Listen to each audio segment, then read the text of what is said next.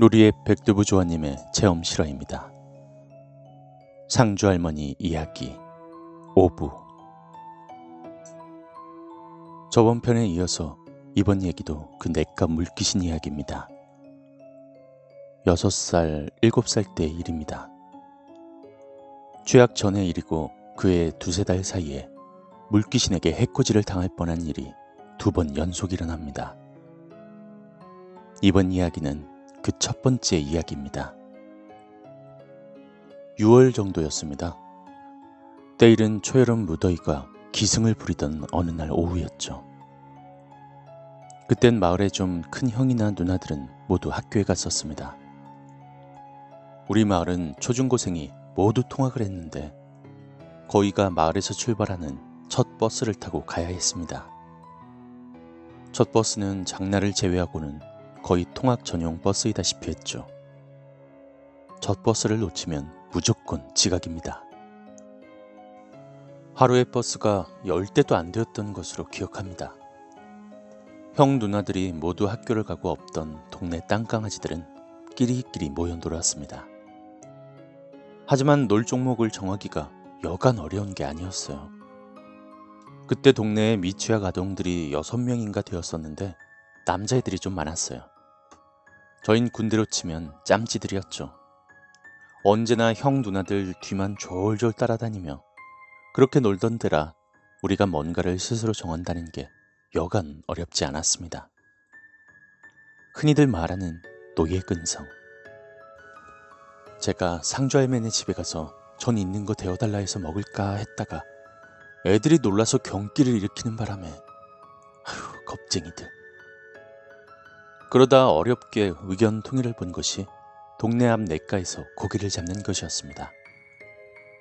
꿈도 야무지게 고기 많이 잡아가지고 집에서 라면 끓여달라 해서 넣어 먹자는 의견이었는데 음, 모두들 좋아했었고 즉시 깡통 하나 들고 그물을 가지고 냇가로 갔습니다.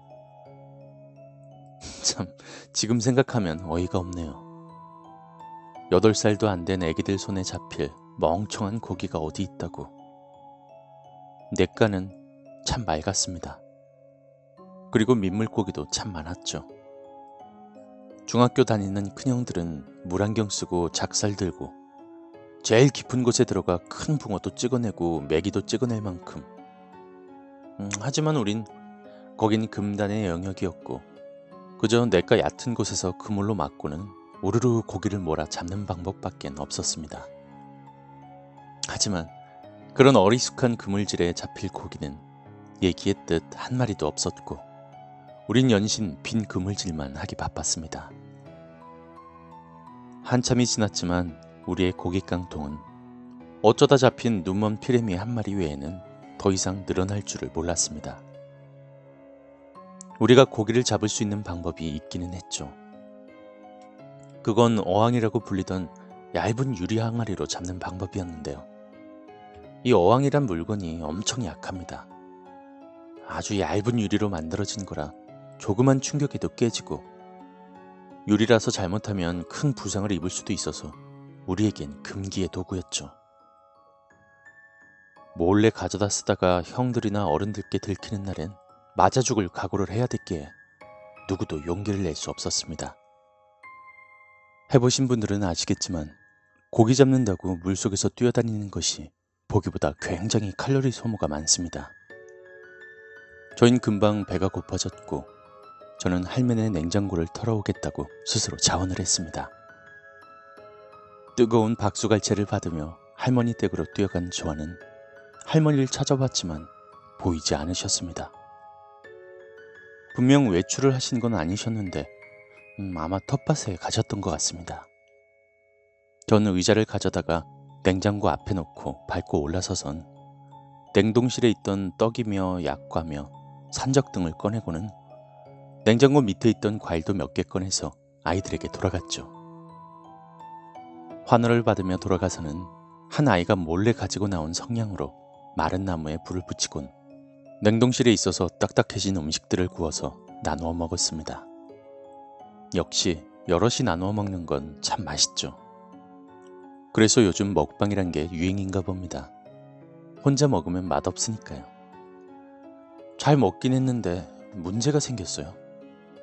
안 그래도 초여름 무척 더운 날씨였는데 불까지 피우고 난리를 치다 보니 애들이 모두 땀투성이가 되었고 모두 더워서 헐떡이고 있었죠. 한 아이가 멱을 감자고 했습니다.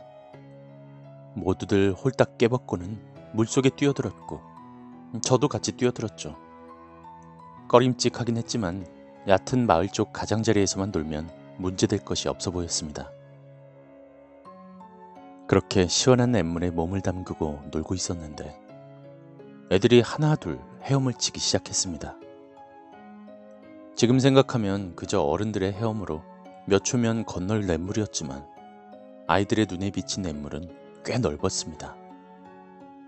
그리고 반대편은 그 냇가에서도 가장 깊은 곳이었고요. 워낙 그 물에 익숙한 애들이라 스스럼 없이 수영을 해서 냇물을 건넜죠. 전 그것만은 왠지 너무 꺼려졌습니다. 할머니의 당부도 있었고요. 저 혼자 그냥 반대편에 계속 있었는데 몇 번 왔다 갔다 하던 애들이 아주 반대편 기슭에 있는 바위에 올라가서 노는 겁니다. 졸지에 저는 혼자 떨어진 왕따 아닌 왕따가 되었죠. 친구들은 반대편에서도 너도 빨리 건너오라고 채근을 했지만 선뜻 물에 들어가지 못했습니다. 막 배운 개 헤엄이 어떤 동네 개들보다 자신이 있었지만 말이죠. 그러다가 용기를 내서 건너기 시작했습니다. 무서움보다는 혼자가 싫었던 거죠. 염려와는 다르게 무사히 건널 수 있었습니다.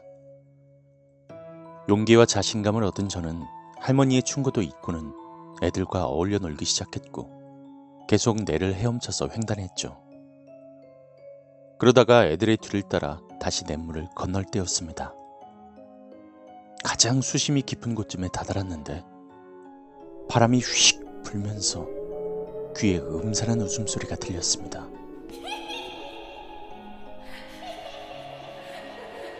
기분 나빴지만 아주 기뻐하는 듯한 웃음소리였죠. 그러더니 뭔가가 물속에서 바둥거리고 있던 제 발을 툭 치고 지나가는 겁니다.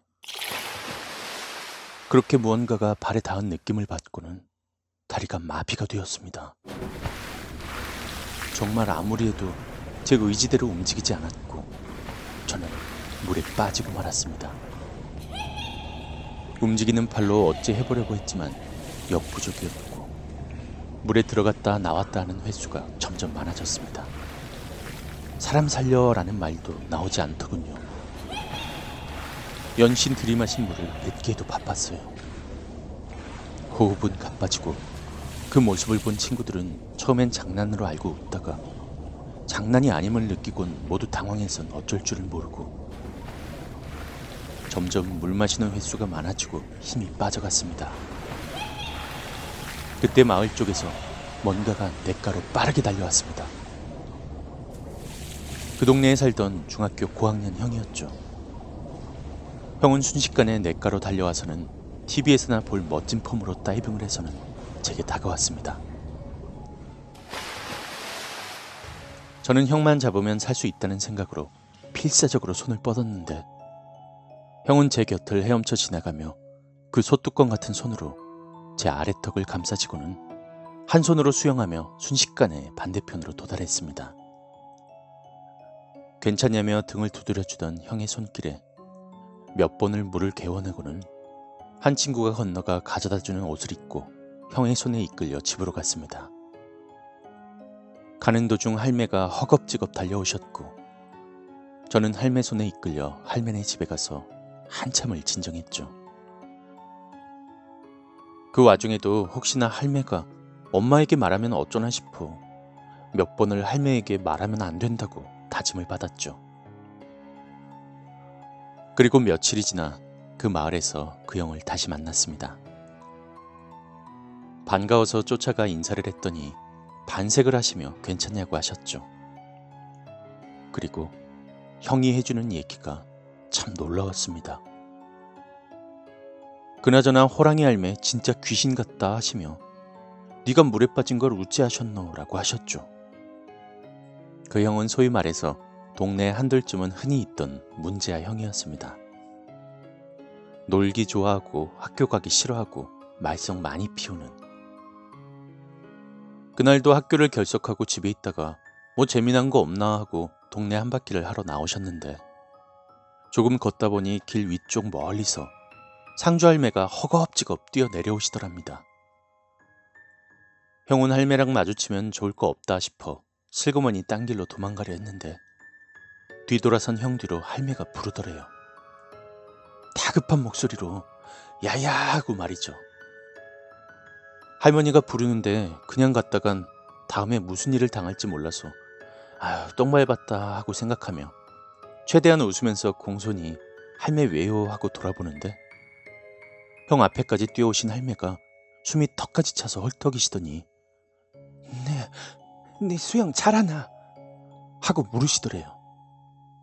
형은 무슨 영문인지 몰랐지만 공부 빼곤 다 잘하던 형은 잘한다고 자랑을 했었는데 할매가 글쎄 2만 원을 손에 쥐어주시면서 이건 심부름 값이라며 빨리 내가로 뛰어가 보라고 하시더랍니다. 형이 머뭇거리고 있자 빨리 뛰라는 할매의 호통에 생각할 겨를도 없이 내가로 달려갔다고 합니다. 형의 눈에 멀리서 우리들이 노는 모습을 보시고는 왜 내가로 가라 하셨노 하고는 그냥 내가로 계속 달려오고 있었는데 제가 냇물 중간에서 들락날락하기 시작하더래요. 순간 빠졌구나 하고 생각하신 형은 저를 구하기 위해서 물에 뛰어드신 거고 또 한 번 죽을 고비를 넘겼습니다.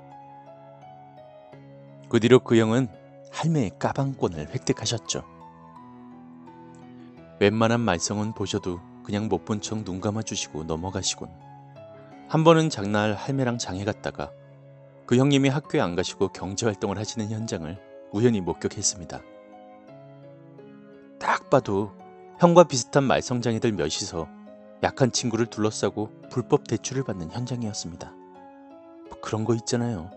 돈 좀 빌려줘. 없어? 뒤져서 나오면 10원에 한 대. 막 그런 거요. 형은 순간 할머니를 보고는 얼음이 되었죠.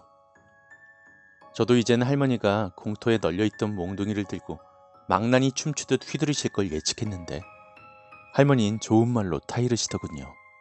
아, 그렇게 성질 급한 할매가 말이죠. 지금 네가 괴롭히는 저 아이가 나중에 네 인생에서 어떤 중요한 사람이 될 줄 모르는 거라시며 사과하라고 하셨고 형은 할매의 눈치를 보며 그 형에게 사과했습니다. 시간은 흘러 흘러 불과 몇 년 전 어머니께서 상주에 갔다 오신 일이 있었습니다. 어머니 친구분 따님 결혼식에 가셨는데 거기서 하객으로 온 누가 반갑게 어머니를 부르시더랍니다. 얘기를 나눠보니 그때 그 형님이었죠. 식사를 하시면서 옛날 얘기를 하시는데 그러고는 그 형은 고등학교를 졸업하고 그런 건달 비슷한 생활을 했었나 봐요. 그리고는 어떤 사건에 억울하게 연루되어서 꼼짝없이 징역을 사시게 되셨는데 그때 그 담당 검사가 그때 할머니가 사과하라고 해서 사과하고 친해졌다는 그 형이었답니다. 덕분에 누명을 벗고 그 길로 그 생활 청산하고 열심히 일하고 운도 따라서 시내에 꽤큰 건물주가 되어 안정적인 가정생활을 하신다고 하시며 다 그때 그 호랑이 할매 덕이라며 고마워하셨답니다. 좋아도 잘 있냐고 하시며 그때 물에 빠진 사건도 말하셨는데 그땐 이미 시효 만료라 전 혼나지 않았습니다.